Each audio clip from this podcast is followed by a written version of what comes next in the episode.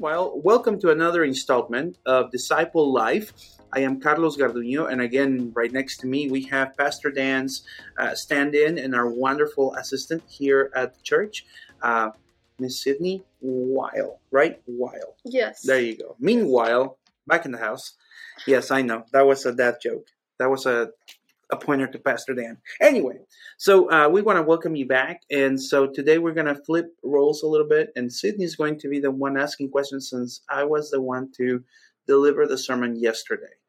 So take it away, Sidney.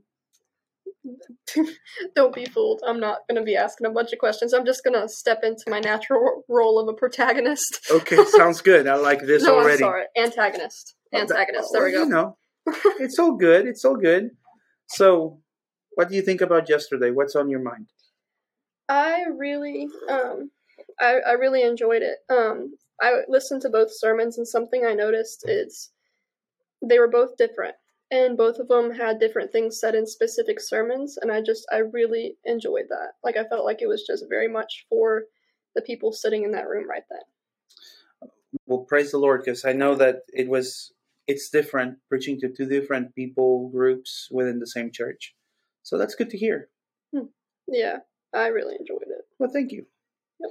So, do you have any questions for me today? Yes. So first, we have a question from Mr. Josh Ritchie. Okay. Um, and this is a really good question.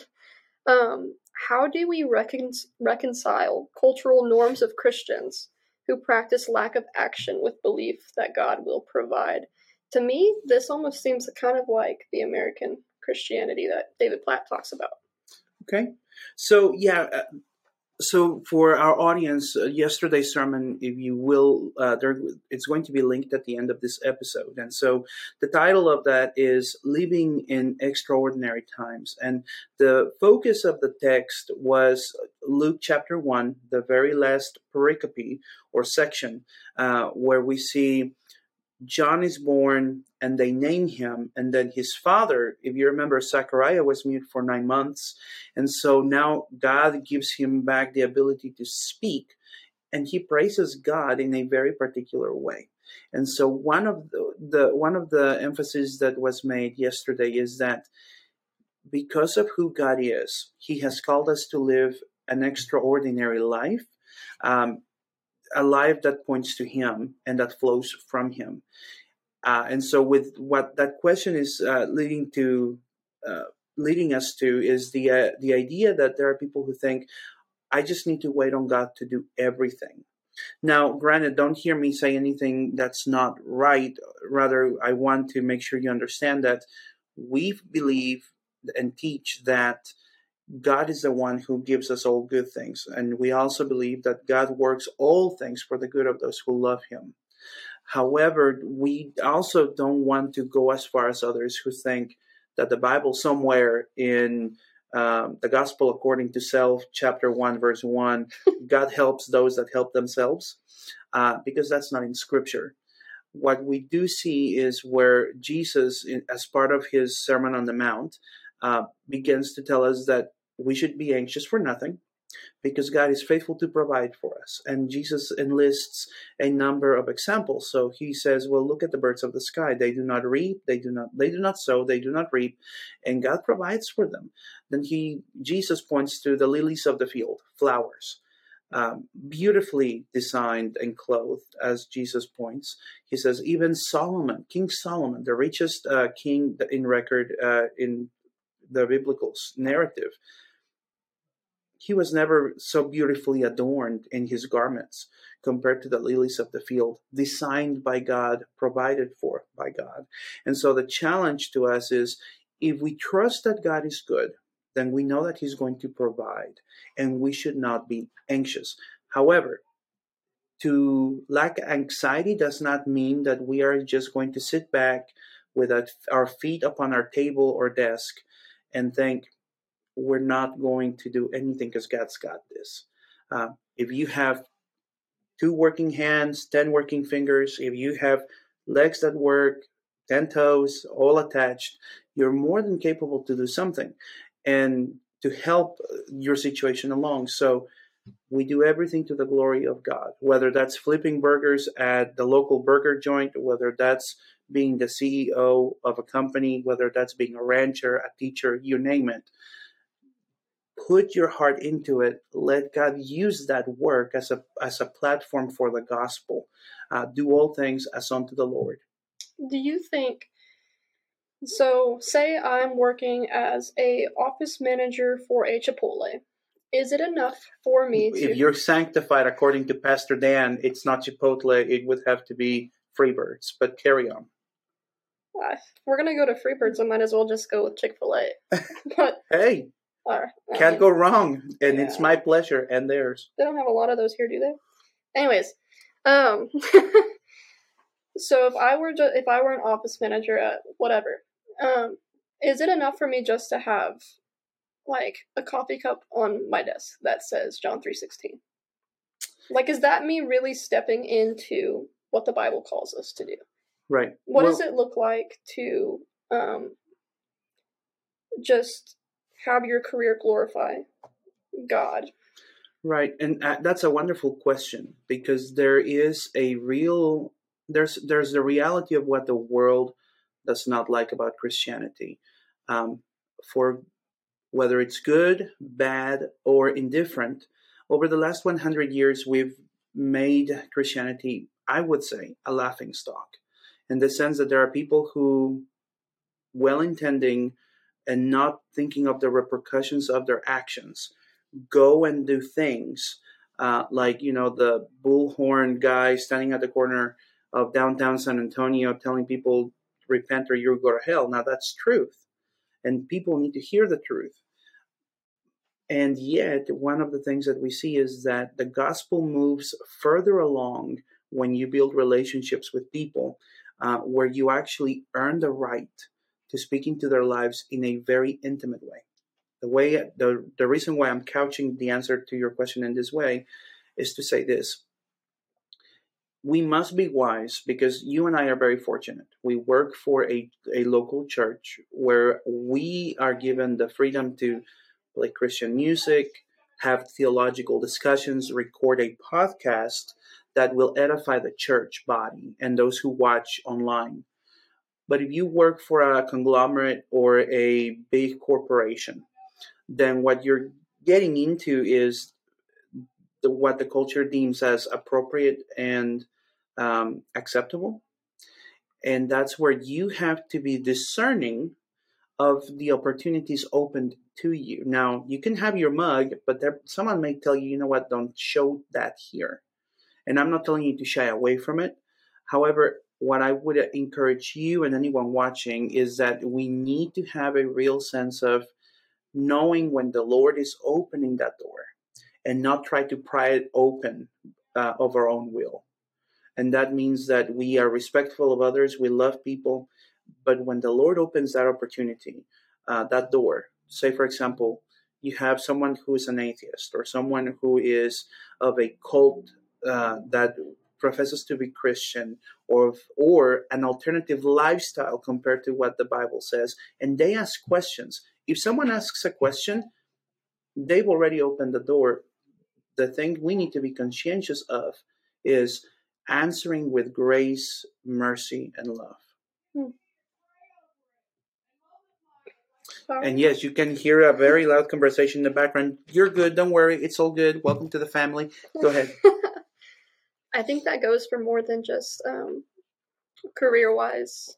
I, I, I like what you said about even someone that's not a Christian. Um, that's something I personally struggle with. I want to pry that door open, and I'm eager to try to, but that's an that's an issue. I need to wait.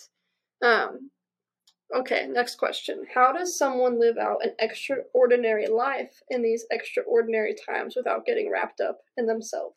That's a wonderful uh, question. And actually, uh, our pastor is the one that wanted us to answer that yes. because there is a real sense of a, a paradoxical living. So if, if you are a. Um, if you are a fan um, of um, I call it meaty theology. It's theology that it's not just bags of uh, bags of uh, skin and bone, but it has meat and juices to it, um, and that's a reference to food because apparently food is an important thing. Um, I would encourage you to listen to Joel Beeke. He, he's a professor and theologian, uh, and he most recently has done work with the Master Seminary, the uh, Puritan Conference, and also the Shepherds Conference. Um, he calls this a paradoxical living, where there's a tension between being meaningful but, but being uh, meaningless, or uh, or being perceived by two different groups as opposites and living in that tension. And the way that he presented this, he presented it for a um, chapel service for seminary students. That to the world, we are going to be seen as fools, but in the world, in the eyes of, of God, we're going to be seen as wise. In the eyes of the community that does not understand Christianity, we're going to be seen as um, contemptible, but in the eyes of God, we're going to be seen as victors and ambassadors of a great kingdom. And so, one of the things that we can approach from that angle to answer this question is that we understand that nothing good comes into our lives, flows out of us, or even begins to take root outside of who God is. So, when we come into a place where we are seeing a good work happening from our labor, it's not us. So, for example, I'll confess this to you. I don't like it when people compl- compliment me on sermons.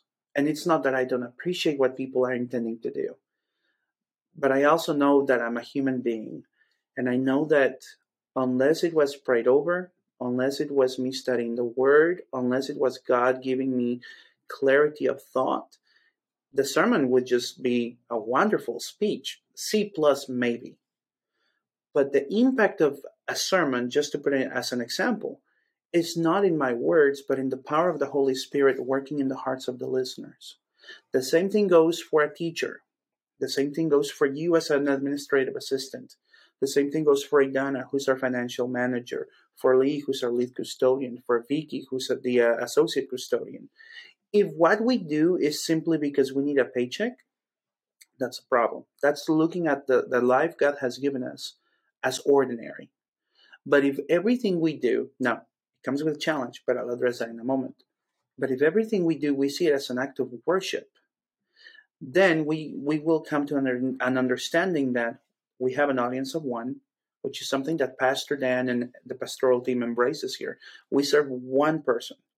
The rest of the rest of the congregation is blessed by the fact that we worship and serve one person, and that is Jesus Christ, uh, God incarnate. It also, um, in answering the question, we must constantly remind ourselves that it is not of our own power. And by that I mean, to quote from a book that sits here on my shelf, and I believe I shared with Pastor Dan for one of his classes, but he went with a different book because this one was a little more than what we think some people would enjoy. Is um, there you go, the celebration of the disciplines. Would you please just get it? by Foster. So this book from seminary, um, the celebration of discipline, and so what what what it points us to is that in our spiritual formation, as we grow into the into the likeness of Christ, we know that everything we do is not our own, and that forces us in a good way to rely to rely on the following meditation, not Eastern thought, but reading the Word of God and thinking on the words. For example, if you go to uh, Psalm 1, how blessed is the man who does not walk in the counsel of the wicked, nor stand in the way of sinners, nor sit in the seat of scoffers. That's one verse. If you just take one verse and you meditate on that, and allow God to break that apart in your mind, and then see how, in, in the construction of that sentence, there's so much that can help us and transform us. Then we begin to see God working in us and we acknowledge that it is not us, but it's okay, quoting the Bible Greater is he who is in us than he who is in the world. It is God working through his children. We also learn that we need to rely on prayer. We cannot do any work outside of prayer. Uh, A.W. Tozer, a great uh, lay theologian, meaning he did not have seminary education, but a wonderful uh, theologian and revival preacher. Uh, always said that prayer is a great work of the ministry. Nothing can happen outside of prayer because in prayer it's a conversation. The scripture, God speaks to us. In our prayer, we converse with God and we we we talk to Him. We also go through fasting and studying. Uh, we practice solitude and submission, acts of service, uh, our confession and worship and celebration. When we practice those things together into what is called spiritual disciplines, when we are solely devoted to God, we realize that we are called to this great and extraordinary life called the new birth, the new spiritual life. Uh, again, Jesus talking to Nicodemus in the Gospel of John. And then we realize that we are still sinners. We're not fully perfect. And then we come to this place where we see God showing us what He eh, meant and continues to mean out of His Word that He chooses the weak to shame the strong and the foolish to tear down the wise. It's it's this this idea that God works in paradoxical ways to show His glory. So for the new Christian, that that was um that's a lot. Spiritual disciplines, all these different things. Where would you even tell them to start? Start to learn, start to study. So there's a so you said that in my my my memory is triggered with this and not triggered like I'm about to go cry in the corner, but rather I'm remembering something. Um, there's a quote from a panel about seven or eight years ago, and it was uh, the late R.C. Sproul uh, John MacArthur, um, Alistair Begg, and some other theologians in that in that tribe. And R.C. Sproul is facilitating questions, and he answers, um, "What does it mean to be reformed?" And he says, "Alistair, this is for you." And if you know Alistair Begg, he's he, he has a way of just delivering answers. And he says, "Well, that's easy. You pick up a Bible, you study it, you practice it, and you're reformed. So I'm gonna I'm gonna have a play on words for that. Well, how how do where do we start? You pick up a Bible, you study it, and you're a Christian and you're biblical, which is important. Um, one of the biggest challenges to Christianity, and, and I, I will qualify this, to biblical Christianity is that there are so many versions of Christianity out there that people are easily confused.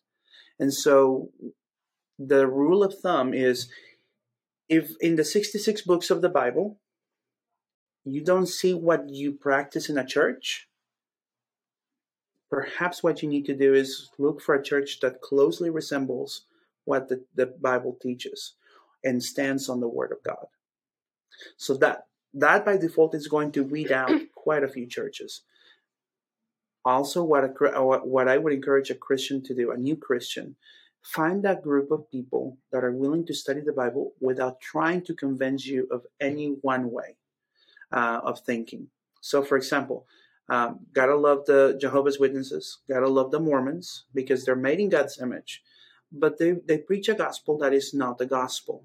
And so they will come to your home and they will come and they will tell you all of these things about how they want to show you the truth. But just because they're militant about it, meaning they go door to door every weekend, I mean, even in the Latter day Saints movement, the Mormon church, they have the, their youth going through missionary days. They got to go win souls to the LSD movement or LDS movement, sorry. So, what we need to do as faithful Christians who stand on the word alone is to invite people alongside us and say, hey, you're a new disciple. Uh, like our new sister in faith from yesterday's baptism. Hey, keep coming. We want to invest time in the Word. And if you have questions, if we don't know the answer, we can learn it together. And we can go on this great adventure of learning what does God want you to do with your life, um, which prompts me to another point just because you have been called to an extraordinary life as a Christian, it does not mean that you have to be a pastor, a missionary, or any type of vocational uh, Christian minister. You can be a wonderful, extraordinarily called doctor, uh, working uh, in San Antonio, Texas, to the honor and glory of God. Yeah. You can be a teacher, college professor. As a matter of fact, if you're listening, I encourage you to do that. Uh, we need more of those in the world, not just pastors, but people who will go out and influence the culture throughout, uh, not for the sake of a church or a denomination, but to say, I do this because I'm worshiping God. Mm. So I have a question. Yes, ma'am. So I have um personally, I know this goes probably the same for you and probably the same for a lot of people in the congregation, but I have a lot of friends who are Christian, but they are not part of a church. Okay. And when you, I heard this in a, a sermon or a social media clip or something one time, but it was like, you look at the Bible and it was like, is there any Christians that are functioning as outside of the church? Like they were sent. And Hmm. so I just, I, I, what is it? What is like I don't want to say are they a Christian if they're functioning outside of the church. I don't mean that by any means. Sure.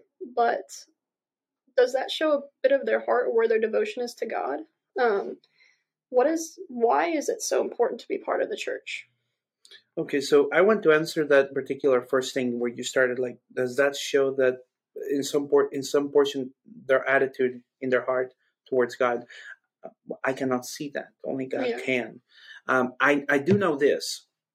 If we confess to be part of the body of Christ, uh, as testified in the New Testament, then we need to be actively part of the body of Christ. So, for example, um, one of my favorite passages is out of the book of Ephesians. And in the book of Ephesians, you have chapter 4. Well, chapter 4 shows us the blessedness of, the, of this Christian life, this extraordinary life, as we share it with brothers and sisters, because we see that God has given the church a gift. And the gift that God has given to his church are these the apostles who found the church, the prophets who spoke forth the word of God, and he has given us also evangelists who go and proclaim the word of God throughout places where the church is not uh, established. Then you have pastors, teachers, those that are having given the wisdom as a gift of God and the knowledge to handle the word of God faithfully to build and edify the church. As a matter of fact, this is what it says here. Um, verse 12, chapter 4 for the equipping of the saints, for the work of service to the building up of the body of Christ. So, it is important for any Christian that even if they have had a negative experience with the church, which unfortunately happens a lot, they need to find themselves a place where they worship.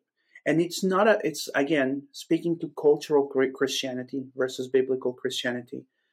It's not about the fog machines. It's not about the big the big productions for easter or christmas or anything like that. It's not about how many times does a pastor rappel into onto the stage from the balcony or from you know from the ceiling. It's rather do they have a healthy reverence for god? Hmm. do they have a healthy reverence for the scriptures do they try to edit the scriptures? Do they preach the, the truth with love, mercy, and grace? And are the people in this church, lower C, lower lowercase, the local church, are these people about fulfilling the Great Commandment and the Great Commission? And so my encouragement would be to any person that may be watching and or listening that if you are a Christian and you think that you can do the Christian life on your own, you're opening yourself up to this this uh, deceitfulness from Satan. You're opening yourself to the temptations of the world, and you could be in an echo chamber that leads you astray. Um, I believe it was uh, Martin Luther who said, um, "A Christian, a, a lone, a lone Christian with a Bible can find a thousand ways to disciple himself to hell." Meaning that you, if you don't have people who keep you accountable and study the Word with you, as part of a community, you can very easily end up in a place of uh, self destruction. Hmm. That was really good. Praise Alright. God. So the second part of that question, why do we need to be in a church? What are what is why? hmm. Well, they, they, let's go for the low hanging fruit. The Bible says uh, through the Apostle Paul, do not forsake the gathering with the saints.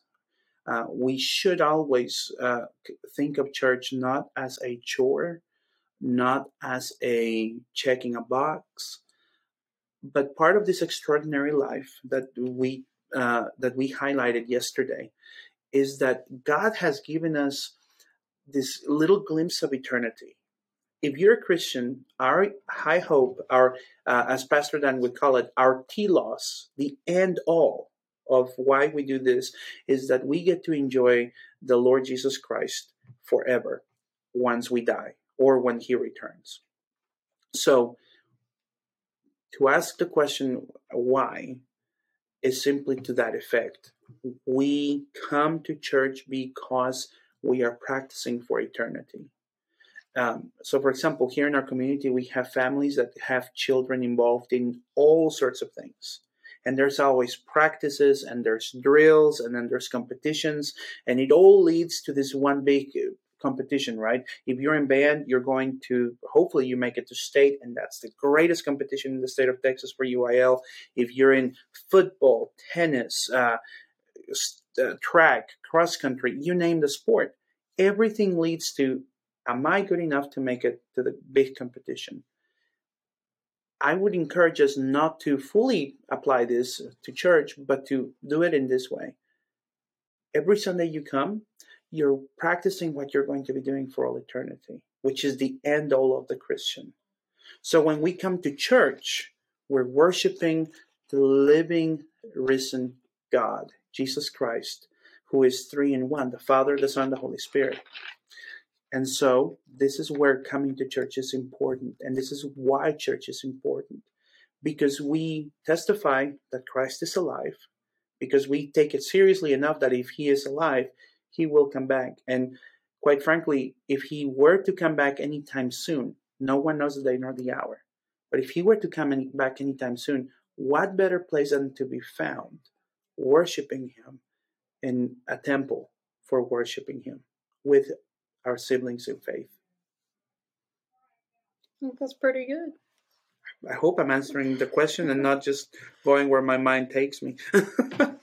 well, I have another question. I don't know how to phrase this properly. Um, we can edit. You're fine. no, it's. Uh, but there are many churches in our um,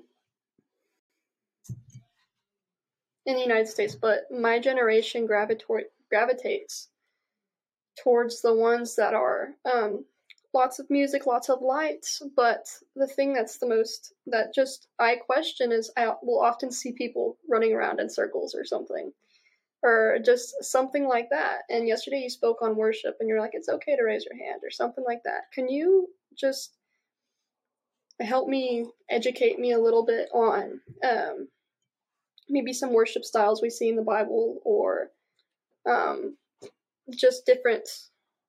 What does it look like to genuinely worship? Okay, so that's a very good question, and it's it may take a little while, but one of the things that we see in Scripture, as a matter of fact, if you read just through the Book of Psalms, you're going to see that there's uh, a number of uh, emotions conveyed. Mm-hmm. You also see that uh, there's a lot of worship. Um, as a matter of fact, yesterday, as I was preparing for the the, the sermon uh, delivery for the services, one of the one of the songs, well, two two songs came to mind uh, by the Brooklyn Tabernacle Choir. One of them is uh, titled Psalm 34. Magnify the Lord with me. Let us sing of his praise forever. Oh, come and see that the Lord is good. Um, all that put their trust in him shall never be ashamed. I mean, just just saying the words and not even singing them uh, are giving me shivers because of what that psalm is communicating to the congregation. Our God is big. Our God is great. And so when we're in his presence, we cannot but worship. We if you're a born again Christian, and I'm not saying that you need to fake it, okay? But if you're a born again Christian and you realize what God has done for you, what He has done for me, you would not be able to to stay within your your skin, quite frankly. Hmm. And so what does it mean to genuinely worship? And what does that look like? It looks like whatever the Lord is laying upon your heart within the order that He has given us in Scripture. So, for example, we see in the Old Testament David dancing before the Lord. Um, and in his, some people would call it hubris. Um, I would call it just getting lost in it, and even to the point that he gets down to his underwear. Now, I'm not suggesting that you should do that in a, in a Sunday service here. Please don't hear me say that. But what we see in Scripture, because he's not reprimanded per se, he he's shamed by his wife, but we don't see a a um, a prophet like Nathan, and we do not see a priest coming to tell him, "Why are you doing this?" Hmm. But we do see David worshiping without uh, with abandon. He does not care. He's worshiping the living God, hmm. and that was his sole focus. His wife, on the other on the other hand, Michal, was actually thinking, "What are these people going to think of you? You're their king. How did you make a fool out of yourself in front of this silly golden box, the Ark of the Covenant?" And there's right there you see one is one's perception is I just want to spend time with God and worship Him because of who He is. And then you have Michal or Michelle, however you want to say the name, who focuses on what are people going to think and say. And so, if you ask me, I think David had it right. Maybe not getting down to his underwear, but the worship with abandon. Mm-hmm. We also see in the New Testament that of all places for the, the first century church to gather and worship and sing hymns of victory cemeteries. They would worship in cemeteries. Hmm. And they would sing knowing that one of one day upon the return of our Savior, the graves would be empty. And that those that died in Christ would rise in glory and would see him and they would see them and they would worship the risen Christ. And so, what we see also in Scripture is where we are encouraged to pour out our praise, but not to make it to where we are the focal point. Um, I think for many, especially speaking of myself as an example, when I when I first immigrated to the U.S. from Mexico, we attended Central Baptist Church in Daycetta, Texas, and so I was given a choice by my uncle, who's now in God's presence since 2008, 2010, uh, who said, um, "You have you, we have two rules in this house. You use your manners. You go to church."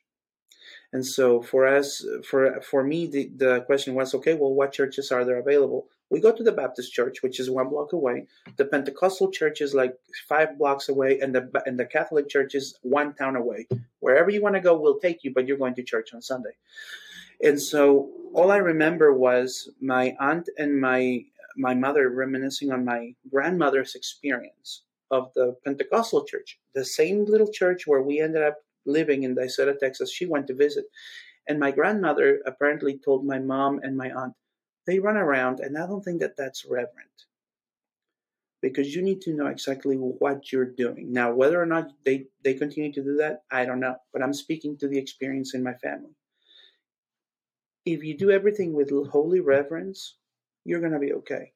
Me personally, I love to see when people, like what happened, what, four weeks ago. yeah. I think it was the very first or second Sunday of, of the of the year. We had our brother Ronnie and we were singing I'll Fly Away. Yeah. And Ronnie gets up. Yeah. But did you see? I think you were in the choir loft when this happened, and suddenly you just see Ronnie. He gets up and he's he with abandon worshipped God. And do you see what happened as a result? Yeah. The entire congregation was standing on their feet. Then we started clapping, and no one said a thing. Yeah.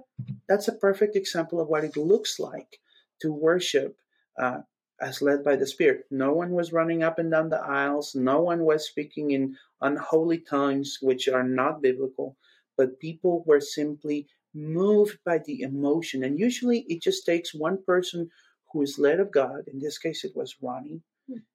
And then people just worship in a more free manner.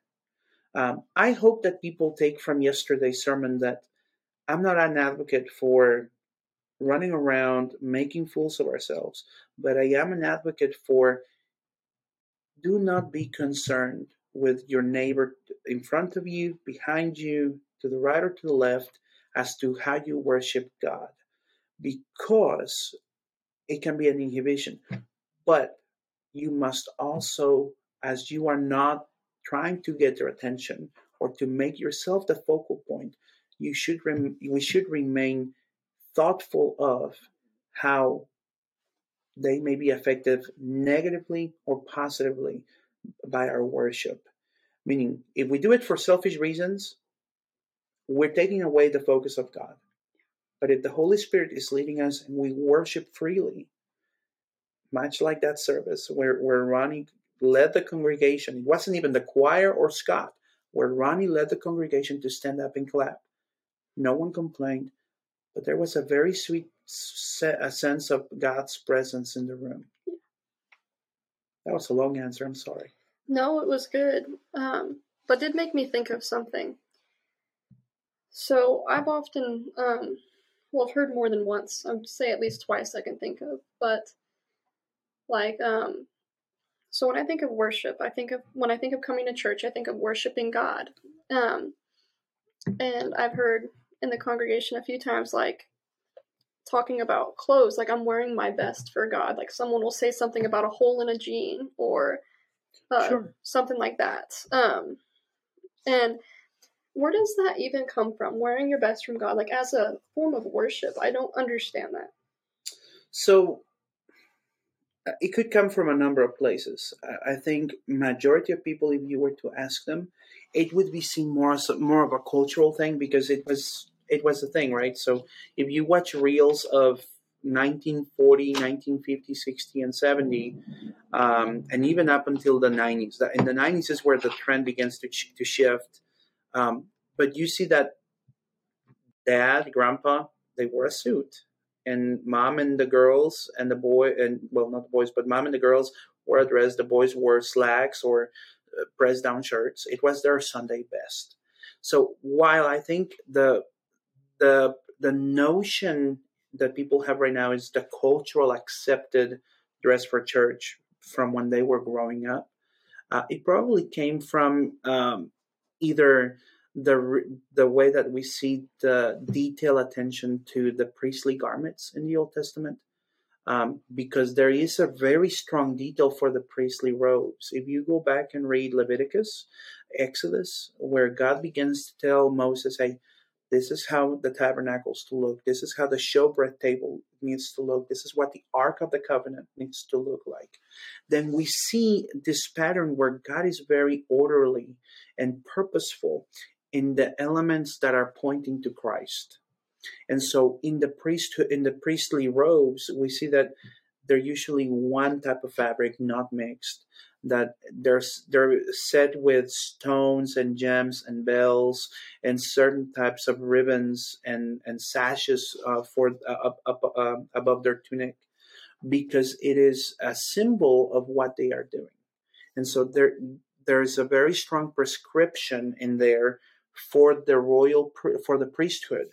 Um, however we need to also realize that we are not under that covenant anymore Jesus Christ has fulfilled it and accomplished it. He is the perfect priest. And so we also have to remember that he was having meals and fellowship time with people who were definitely not their best dressed. So if you remember uh, when he called Levi, Matthew, the tax collector, he calls him, and immediately, what does Levi do? Where does he take him? Do you remember? Was it his home? He, to his home, and who comes together with him and Jesus? Bunch of other tax collectors, collectors and prostitutes. I mean, it, I mean, it even the, the Bible tells us very clearly these are not the people you want to hang out with, and so you you probably get a picture that they're probably not going to be the best dressed, but the ones who come in their clean, nice, and very well very well preserved clothing are the Pharisees, and so what we see there is a, a, a, a, juxtaposition between what God is accepting versus what sometimes we can have as tradition standing in the way. Now, what I would like for the audience to hear and, and see is that sh- we should always give our best to God. Now, it it's not necessarily the perfect because there's no such thing as perfect, but we should always strive for excellence in what we offer God. Uh, well, again, whether it's our work, whether it's our our our support financially, whether it is the quality of time that we spend studying the Bible, spending time with others, even doing this podcast, trying to do it with excellence, even while having fun. Um, and so, what I would I would encourage people is if the best outfit you have is jeans that right now are culturally acceptable to have like you know faded maybe some holes by design that's fine. Uh, but it, and and this is also a personal um, conscience type of thing where if you believe that you need to be wearing slacks and dress shoes and a button-up shirt praise the lord. If if you believe that god would be pleased with you wearing a nice polo shirt a coat blue jeans and boots praise the lord this is this is what we would call a tertiary issue, not a primary issue, because your salvation is not going to hinge on whether you're wearing blue jeans to church or wearing a three-piece suit. Um, I do would like uh, would like to encourage you as our viewers. Uh, if you are ever in the Devine area, come and visit us. Sidney is a wonderful hostess, and she will make you feel right at home. Uh, our pastoral team, Pastor Dan, Pastor Johnny, myself, Brother Scott, we would love the chance to shake your hand, give you a hug, and just worship alongside you. Uh, if you have any questions, uh, there's a link uh, in the comment section below in the description uh, where you will see Ask the Pastors, and those are questions for the latest uh, sermon on the previous Sun Lord's Day. So, for example, Today is Monday and is the 6th, and so we are covering the material from Sunday, the 5th. So if you have questions after the sermon on the 12th, submit them that Sunday and we will address them. Uh, Sidney, what event do we have coming up on the 17th and the 18th? The Equip Conference 2023, Kingdom Connected. Um, that is going to be an awesome opportunity for you to learn about discipleship, Great Commission living, um, just the meat of following Christ. Um, and so, anyways, I would encourage you to come, you and your family. Um, I wish when I was a kid I would have been drug along to one of these things, like forced to go. I mean, not to make your kids mad at you, but anyways, they would learn a lot, and you will learn a lot as well. So we have people who are coming from out of state, uh, mm-hmm. particularly mm-hmm. from this beautiful, beautiful ministry. I hope you can see it right there. Uh, the Lamb House Coffee from Lynch uh, Kentucky. Yeah, Lynch, Kentucky. And that is with Maritza Ministries. Mm-hmm. We are going back this summer to do some work with them. I'm excited for them I'm, to come. I'm telling you, it's going to be amazing. And so if you're interested, pray about that. Pray for the team that God will assemble. If the Lord is leading you to support that financially, do so. We'll have them here on the 17th and the 18th. We'll also have Texas Baptist, Southern Baptist of Texas. We'll have Operation Christian Love, uh, Kids Outdoors, Kids Zone Outdoors, actually, cause um, Kids Outdoor Zone. Anyway, uh, we'll also have other ministry partners, and this is an opportunity for you to grow as a disciple, to be equipped, to share your faith, and also, Sidney, what is on mission in Devine 2023? Yes. Uh, so we are going to every home in Devine. We have three teams you can be a part of. Um, and this is to share the gospel to let our community know that we love them. Um, and we care for them. And anyways, we have three teams you can be a part of: the prayer team, the visitation team, um, and the bagging team. Um, and so, anyways, it's an awesome time, and it's it's a really good thing to be a part of to share the gospel with our community. Um, there's a quote that um, we put on one of those social media things, and it's like God did not put you um, in this community for like no reason. Like He's already working there. We need to join Him in His work. I was like, oh, that's really good. Um, but yeah, that's what On Mission and Devine is 2023. So we finish this episode by quoting one of our favorite teachers here, Alistair Begg. There's no one insignificant in the purposes of God. This is DiscipleLife, the Bible, and everyday life.